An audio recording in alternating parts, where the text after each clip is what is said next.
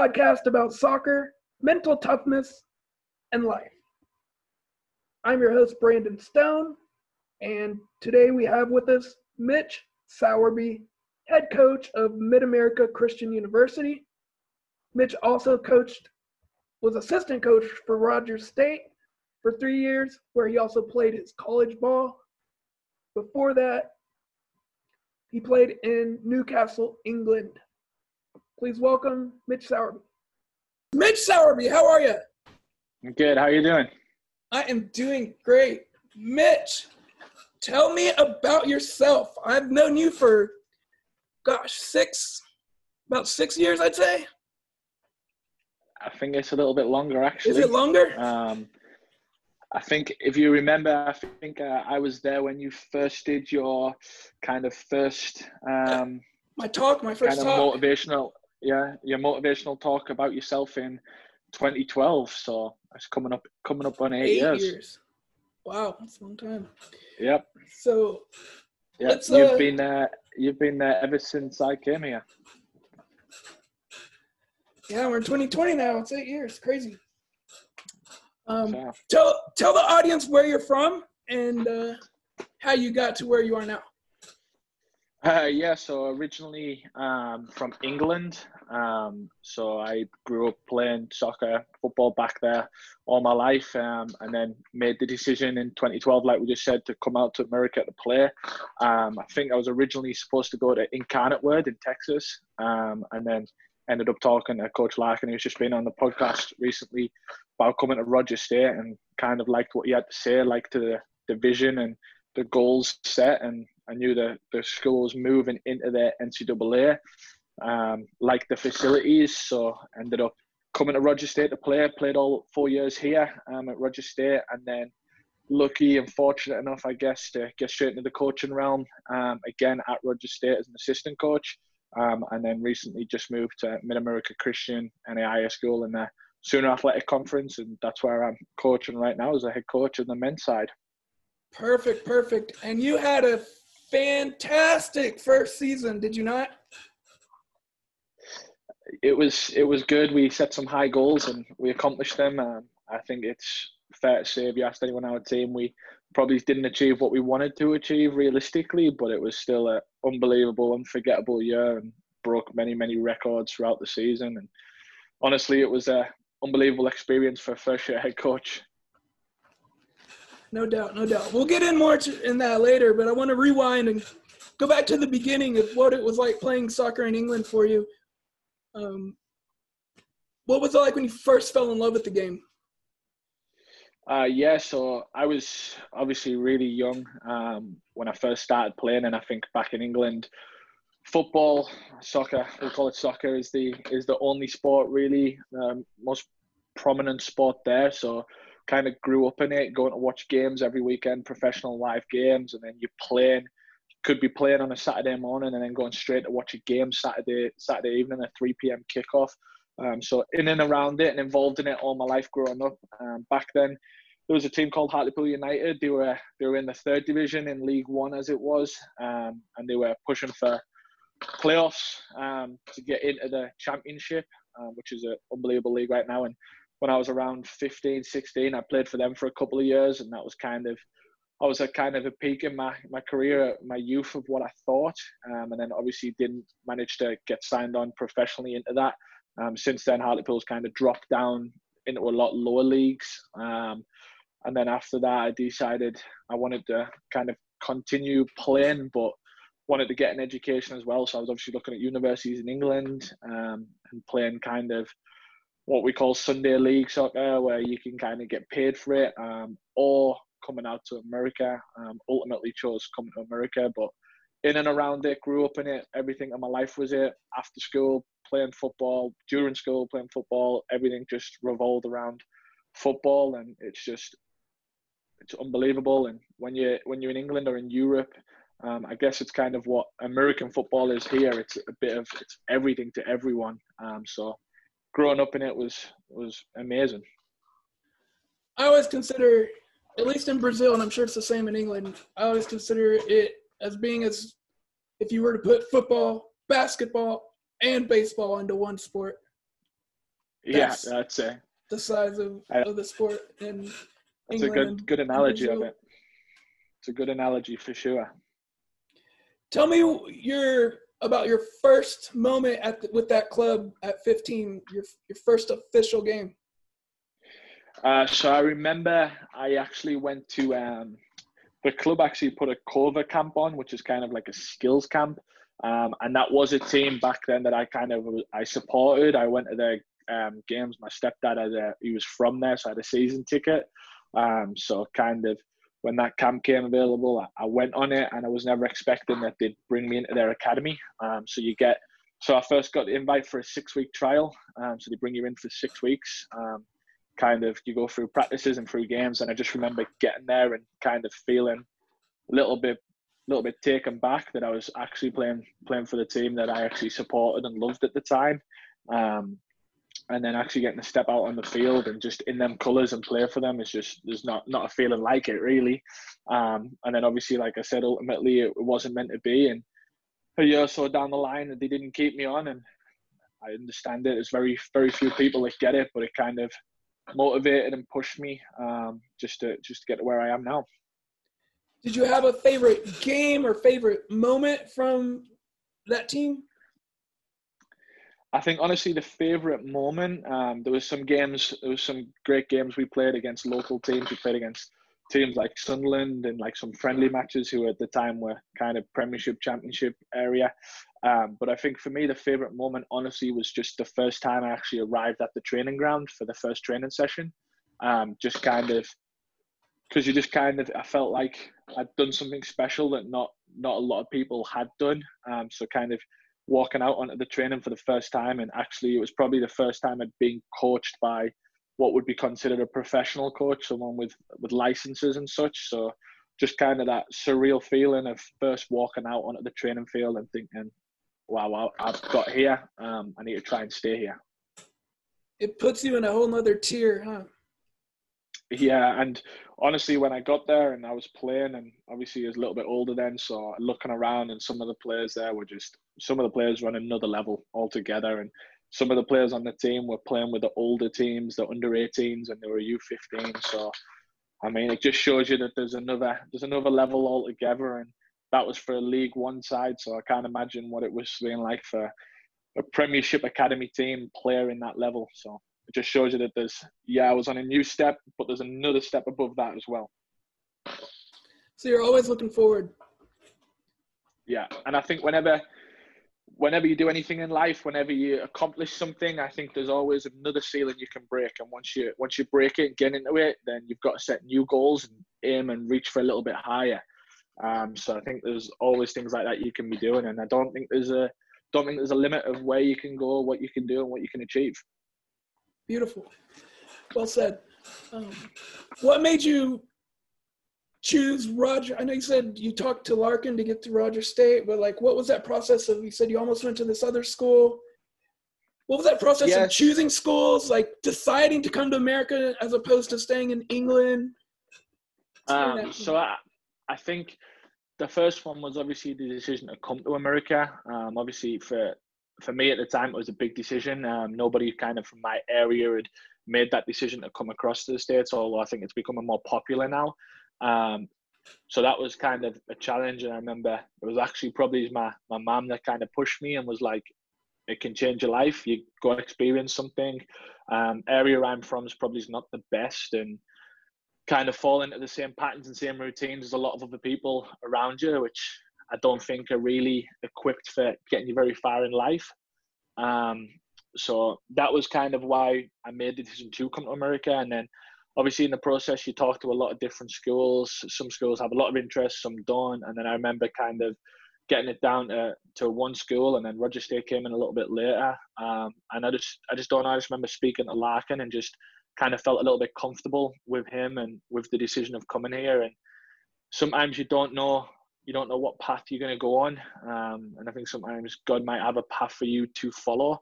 Um, so I just kind of took the leap of faith and said, there's a reason this is happening. And it's turned out pretty good so far. Yeah, I definitely feel like it was the right choice.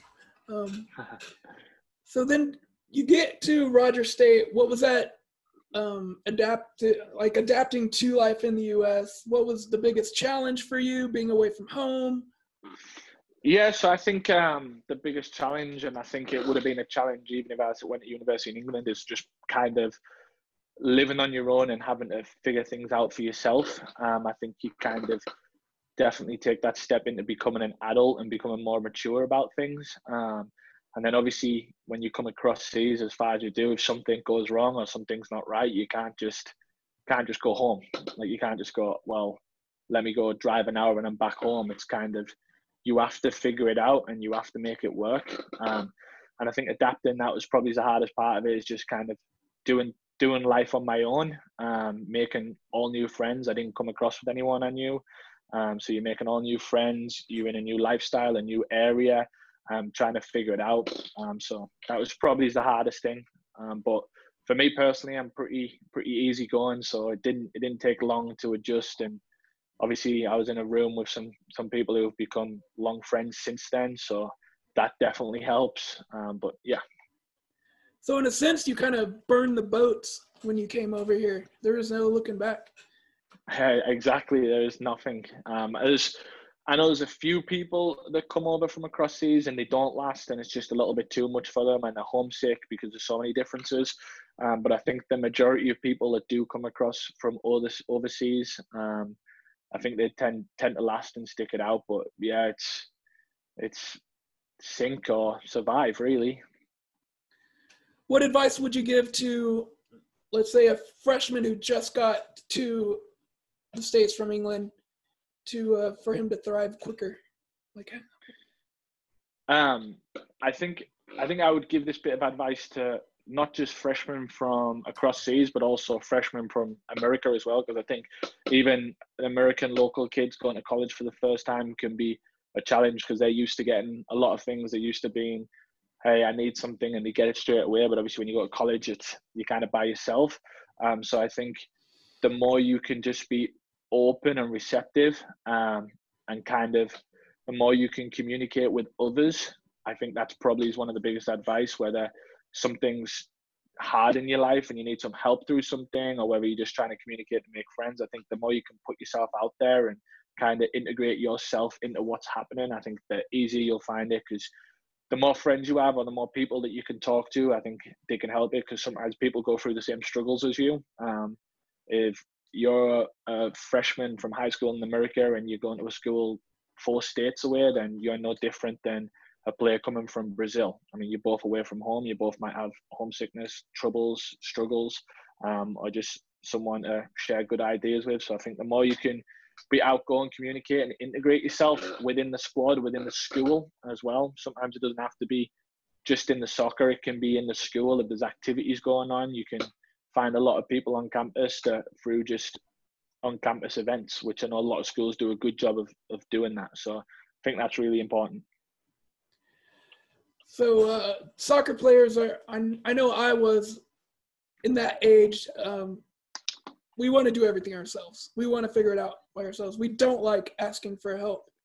And I think it's, for me at least, it was my ego. I didn't want to appear weak and asking for help made in my mind, in my naive mind at the time, it made me appear as weak. But uh, yeah. I think the way you put it, it it uh, makes it a lot more um, a lot more pretty to to look at it that way, attractive.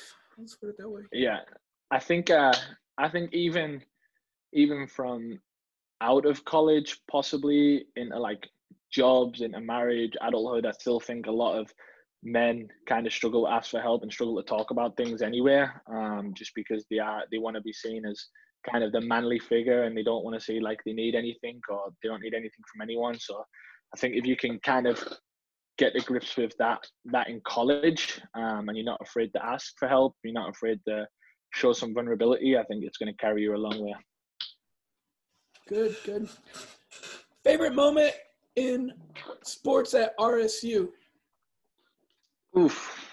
Wow. As a player, a and then we'll get into as, a, as an assistant coach.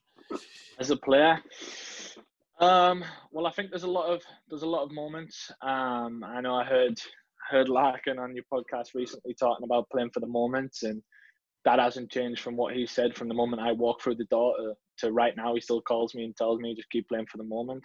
Um, I think at RSU there was there was a lot of lot of moments um, that made it special, and some of the best moments I had at RSU weren't weren't really to do with the soccer at all. It, it was because we were on a away trip somewhere. I mean, played and we've been to Colorado as a team, and we went to Dallas Cowboys Stadium and toured that as a team. So there's a lot of special moments in there. Um, I'd say playing wise, one of the best moments uh, we had is I don't remember if I was a player or a coach actually when we beat St. Ed's 2 1 in overtime. Um, it was 1 1. They were ranked at the time. I think they were ranked number three in the country. Um, but when you asked me that question, that moment stood out. Whether I was a player or a coach, just I remember that. I remember the feeling. We all wanted to win. We all wanted to beat them to prove ourselves, and and it happened. Yeah, that was that was huge. I was there. It was a special moment. Yep. So, how did you go from being a player at RSU to a coach, assistant coach? Um, I think the first year was definitely more of a challenge than the other years, just um, since I knew I knew quite a lot of the players. Um, there was an older class, so I kind of knew a lot of the players in the senior class. Um, so the first year was definitely a challenge. I think my senior and in playing, um, I kind of transitioned myself out anyway in terms of I was starting to prepare for life after college um, and wasn't focused so much of college and I've got one year left and what should we do in college? I was more focused on okay. After this year, I'm in the real world. What do I want to do? What, are my goals? What do I want to start accomplishing?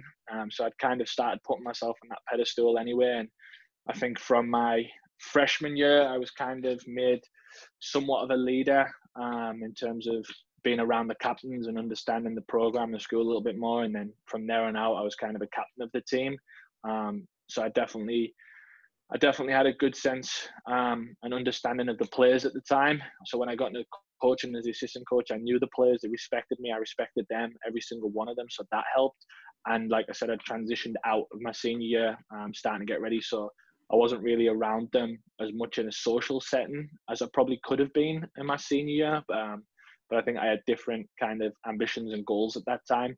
Um, so that helped me. And then obviously after the after the first year being an assistant coach, um, a new wave of players came in. It was a big a big senior class my first year, so a new wave of players come in that I'd helped recruit to. Um, so then it kind of got easier from there on out, and I'd got more comfortable um, with being a coach and understanding it and how Roger State operates off the field, because um, we can all see what it's like on the field. So so that was kind of how I adjusted and took a little bit of time. Interesting. So when you say off the field, you're talking about the the mechanics of being a coach. Yeah, yeah. There's a lot all the of behind the scenes stuff. Yeah, there's a lot of stuff that goes into being a college coach than just coaching on the field. And I remember Coach Larkin specifically telling me that when I wanted to get into coaching at the college level, um, and then seeing it, there's there's just so much. I mean, there's from dealing dealing with the people in the administrations um, offices to the international advisors to the recruiting to the budgeting booking hotels when you're traveling meals everything. There's so much to it. That the actual coaching piece and on the field just a just a small minute part but that's the part we probably all enjoy the most and that's probably why we do the job to get that small 5 10% of the actual coaching that comes with the job Wow, you don't you don't really think about that as a as a player. You don't really see that aspect, so that's interesting. Um, and tell me about the process of getting your first head coach job and what that felt like for you. Yeah, so I'd um, I'd been coaching as an assistant for I think it was around around three years. So this was it was all quite quick, uh, relatively quick actually how this all happened. Um, but I'd been looking, just looking at a few different jobs like you do, not really kind of taking a dive into any of them or not really wanting to kind of step out of there. I felt like it was out of my comfort zone a little bit. Um, but again, Coach Larkin was like, I think you're ready. You could definitely do it. If something came up, you, you, you'd, you'd be successful. You'd be fine. Um, and then this job came up at Mid America Christian in Oklahoma City. Um, surprisingly, I actually knew the school because um, my first year at Roger State, we in NAIA school and played in the Sooner Athletic Conference, so we played against them. and then the next three years we became a Division Two school. So I knew the school. Um, the two coaches at the time um, were Evan Dresel and Zach Bice, kind of co-coaching the men and the women. Um, Zach Bice took another job as an athletic director at a high school, um, and Evan Dresel took the women's job. Um, so it opened a men's job, and the AD said they wanted to make the split of the programs. Um, and I actually knew Zach and Evan and Mid America Christian, so I think that helped make the process a little bit easier. Um, well, it definitely helped me get my foot in the door and get into the interviews with the AD and the president and the committee.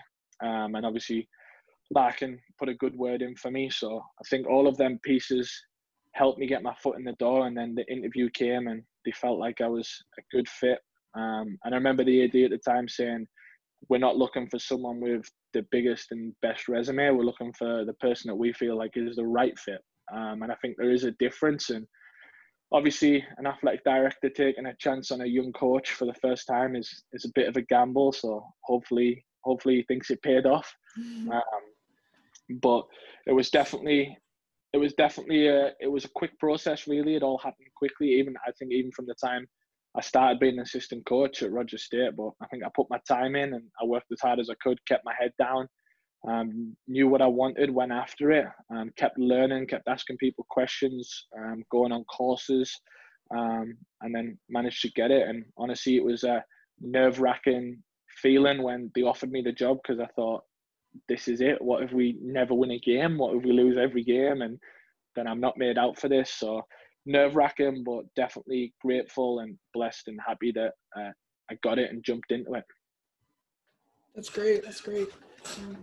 One of the questions I asked you several years ago at when you're at Roger State was, what advice would you give someone who is just starting out in college? And your answer was to this was in terms of coaching. Your answer was to start earlier because um, I think you didn't start actually coaching. You started while you're still playing as a player, but you told me I would have started even earlier and get into it quicker. Yeah. yeah. So, so in in a coaching aspect of it, I think definitely starting earlier would be more beneficial. I kind of started in my junior year when I was playing, uh, but it was all all volunteer. Um, I actually managed met a guy and he asked me to come out and help with his team, so I went out kind of couple of times a month just to get involved, start helping out. Um, what team? And then it got it was uh, called NEOFC, Northeast Oklahoma Football Club, um, in Owasso, so it was local. Um, so I put some time in for free volunteering, and then got in my senior year, and it kind of picked up a little bit more, and I made it a little bit more serious, but still volunteering out there, trying to trying to just do as much as I could, as often as I could, but obviously didn't want to make too many commitments at the time because school and school and playing came first because that's what I was there to do. Um, and then during them during that senior year, I started on my licenses. If I could go back, I would definitely start it all a little bit earlier, get on my licenses a little bit quicker, um, just to just so I can learn more and know more and have more more experiences from the coaching side. Because I think once you get into coaching, you see the game and you see training and players in a different light than you did when you were a player. Um, and it definitely if I was to go back and play tomorrow, it would definitely would make me a better player. Interesting. What is it like getting the the coaches' licenses and that process? Is it hard, or is it just you got to put in the time? Tell me about that that aspect of it. And what what license do you currently have now?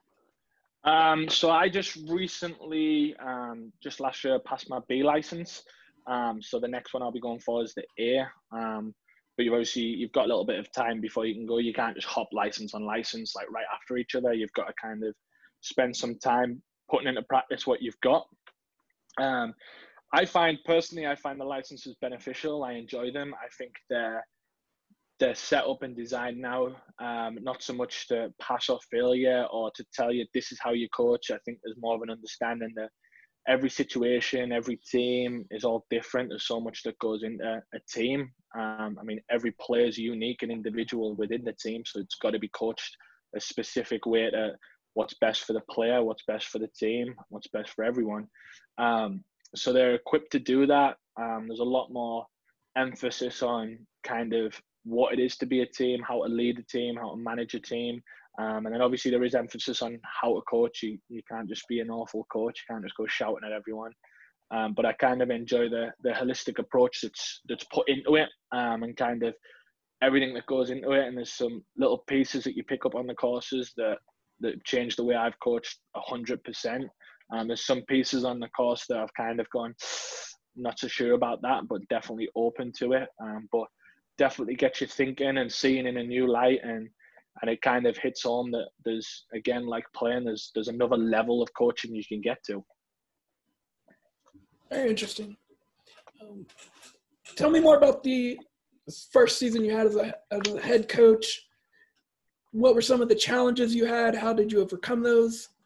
And yeah, so so I think the the first and obvious challenge was walking into a team that you, you have no idea. Um, obviously, got the job in summer, um, early summer. So walking into a team that you don't know any of the players, you haven't recruited any of the players. Um, you kind of just showing up, and what you've got is what you've got, and showing up and knowing that the team was was good, um, but they could have been better. Knowing that the team had good had a good culture and and thinking how can we build on it, and you don't want to go in and rock the boat and everyone want to leave, um, but you also want to go in and make sure people get on board with with what you want to do and how you want to want to move the school, move the um, team forward.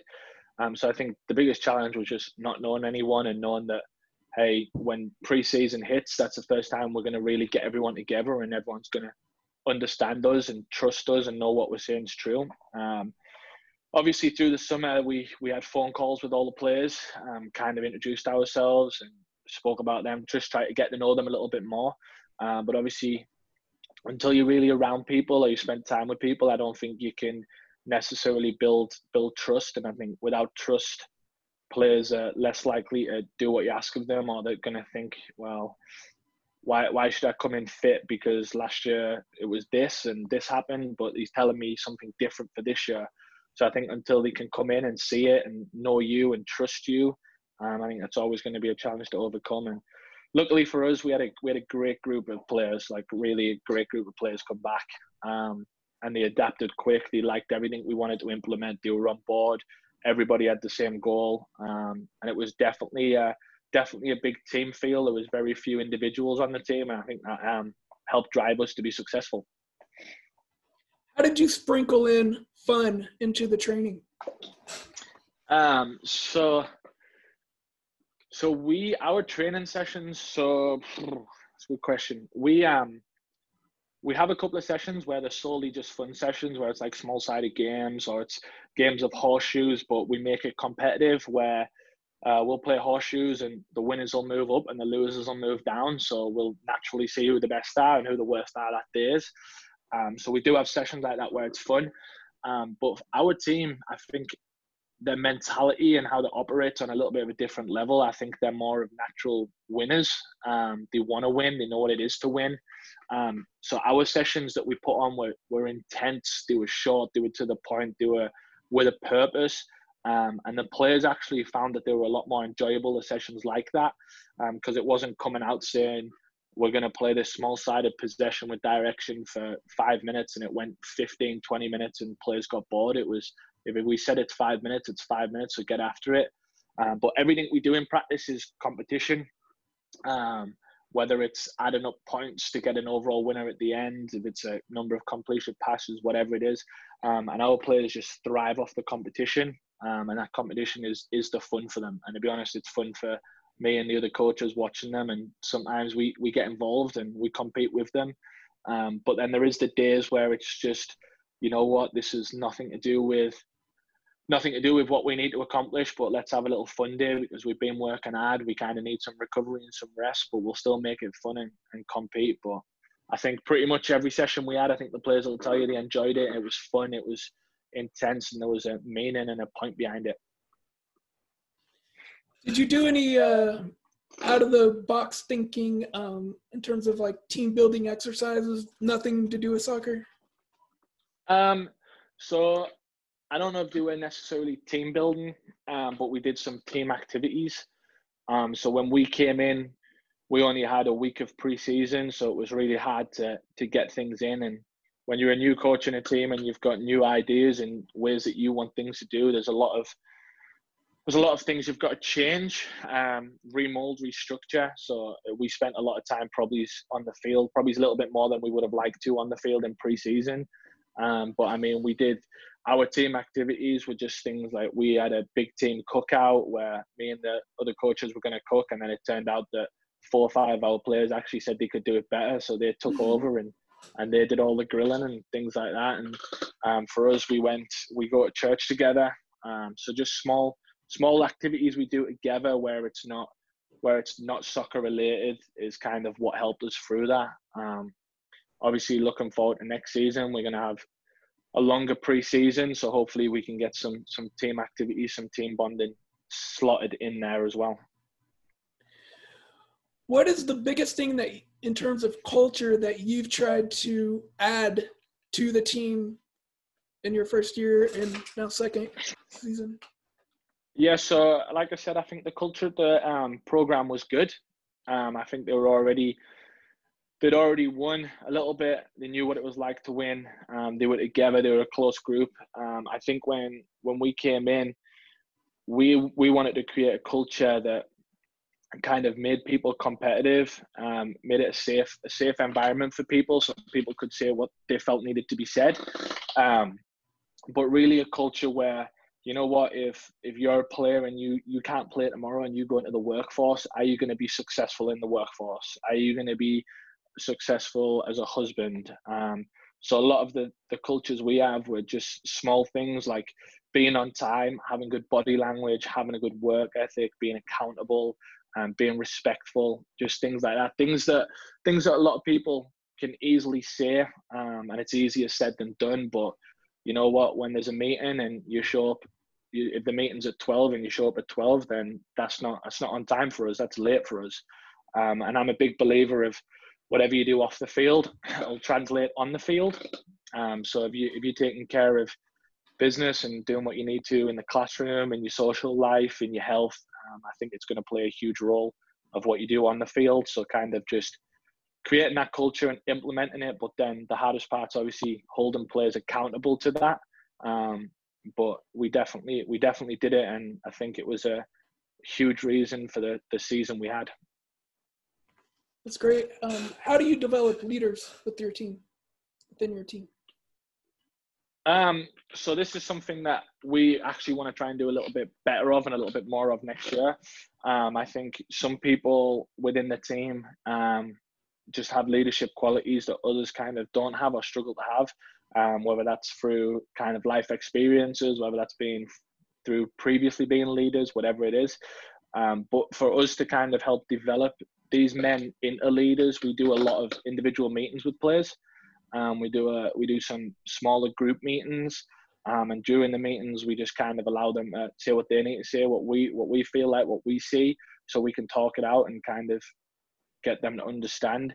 I think one thing you got to understand about our team this year, I think we're in a little bit unique situation. I think um, I would say 80% of our team was over the age of 20. Um, we had a lot of junior college transfers in, so we had a lot of a lot of players on the team that were had kind of matured out of the freshman stages of college, if you would say, or yeah. kind of matu- matured through the through the I'm here for a good time and I don't have responsibilities. So we so it it was easier to manage our team, and we had a, a, the players kind of led themselves easier than I've seen um, previously. Um, but then I know some of our players are actually kind of seeking leadership themselves and reading leadership books and wanting to be better leaders. And I think, I think for me, one of the biggest things, um, and I preached about this to, to the assistant coaches as well, is the players are going to be good leaders if we can be good leaders. Um, I think what they see from us, how we act, what we do, is the biggest lesson that they can learn. Um, so we kind of talk about one of our core values and our team is servant leadership. Um, so we talk about kind of doing things for other people and what good would it be if we talk about it, but I'm sitting there and doing nothing. So I'm always kind of one of the first people uh, to get out there and do things and help. And if a player turns around and says, "Coach, can you help me with this?" Yeah, absolutely, I will. Um, and I think just being that kind of role model and kind of us as a staff sticking true to what we what we are telling the players and we're doing it first, I think that definitely helps. So, you know what, if there's laundry to be done and and I've got to do it, then I'll get on and do it, or the assistant coaches will do it. We're okay with it because we want our players to see that we're committed and involved just as much as they are. So leading by example, and nothing is below you in terms of like. Absolutely. Has there been any players who you've helped last season or at RSU that you helped develop their confidence as a player? And how did you do that? Um, I think there's a there's a lot of players at um, at MacU now that would probably, I think, hopefully they would say um, that we helped help their confidence tremendously. Um, one player that stands out in particular was the NCCAA um, Player of the Year All American. Um, he'd been name? in school. Stephen Stephen Nganja, um, Stephen and by goes by. Um, he he'd been at school previously, um, and he's he's a phenomenal centre mid, um, holding mid attacker mid, just engine lungs for days, good technical on the ball. Um, his school previously his coach had him playing as a as a, le- a left wing back, um, and he kind of didn't understand why and didn't know why and didn't really fit the this way the school was trying to play. And we got him in, and we only had one year, um, one year under us, and I, I, wish he had a few more years. Um, but he he kind of progressed from that the start of being a little bit unconfident, kind of not really expressing himself or showing what he was capable to the end of the year, just again being one of our one of our better players. And obviously winning that award's a huge recognition. And he'll tell you and he told us through the year he's like this is the best year I've had. I feel confident. I feel like I'm free. And for us we talk about the players playing with freedom playing with a smile on the face because ultimately when I was a kid when you were a kid we played because because it was fun. You play for the love of the game.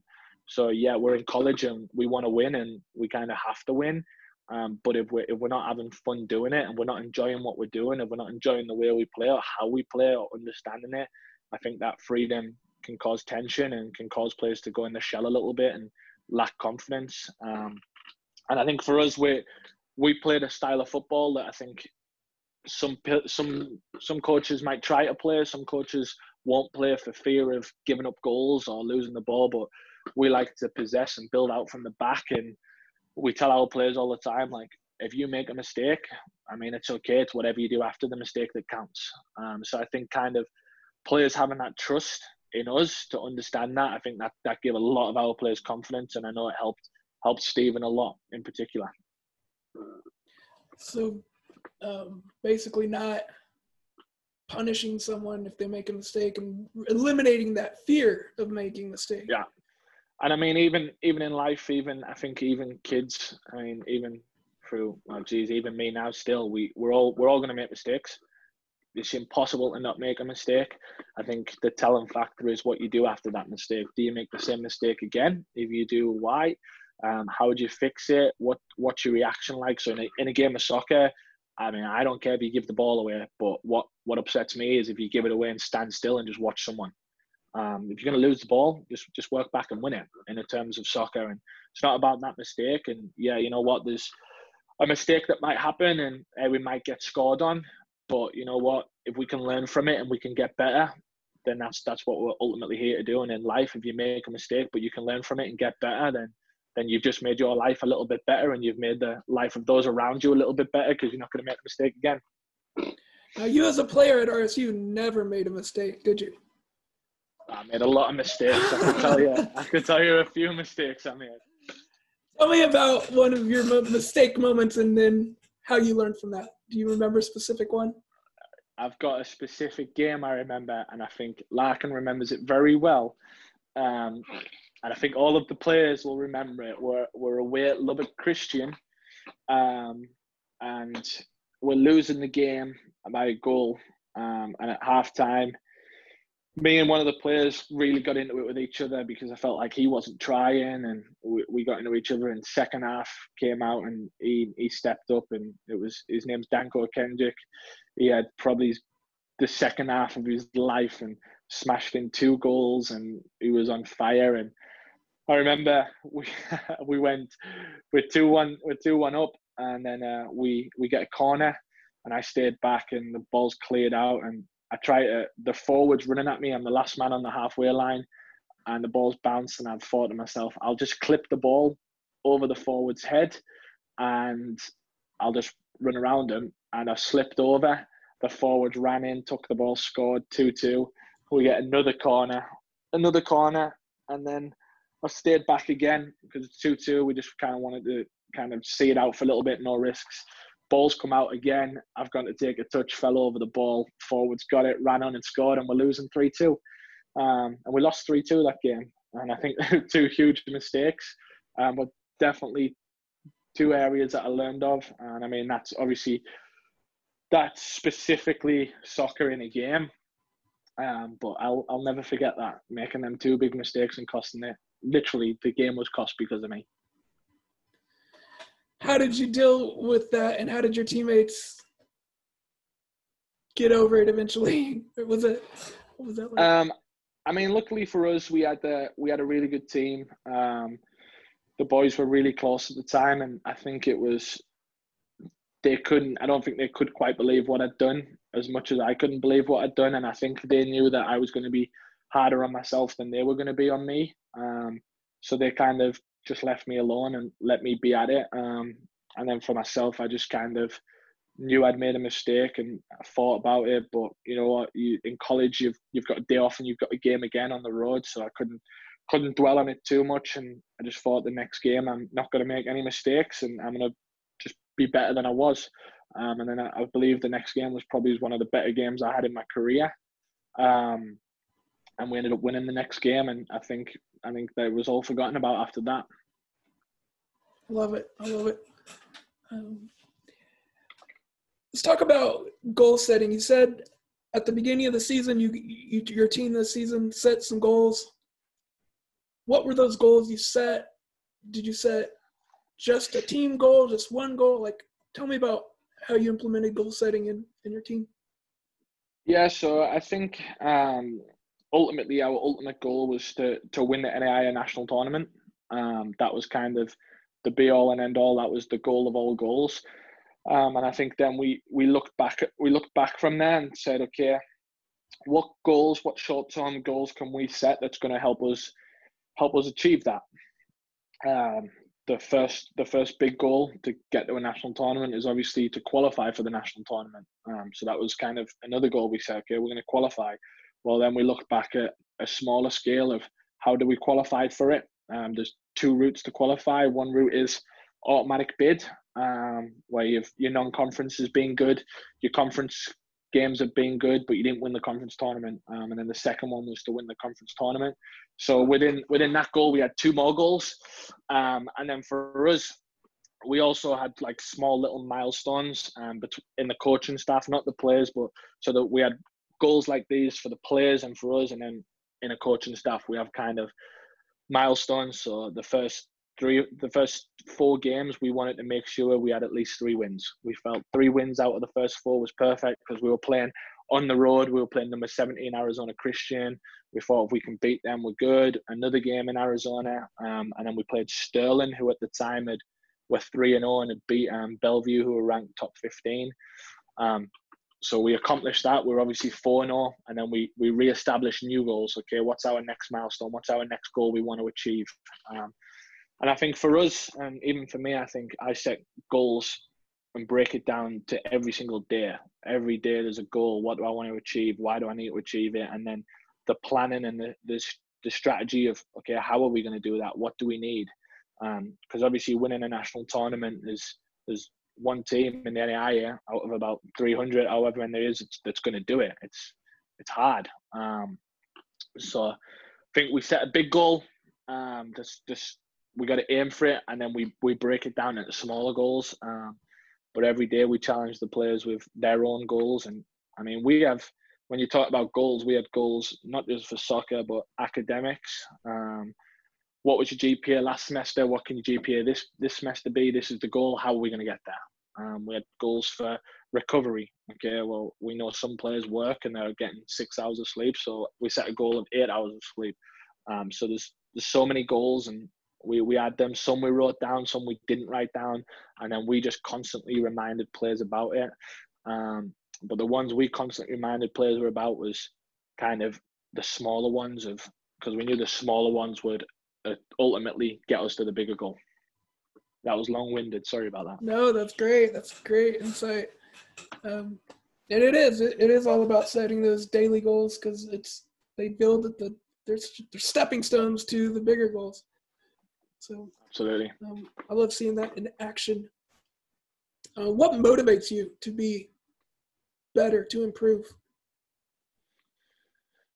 Um, I think my own goals. Um, my own goals are set out there and a bit ludicrous and a bit extreme.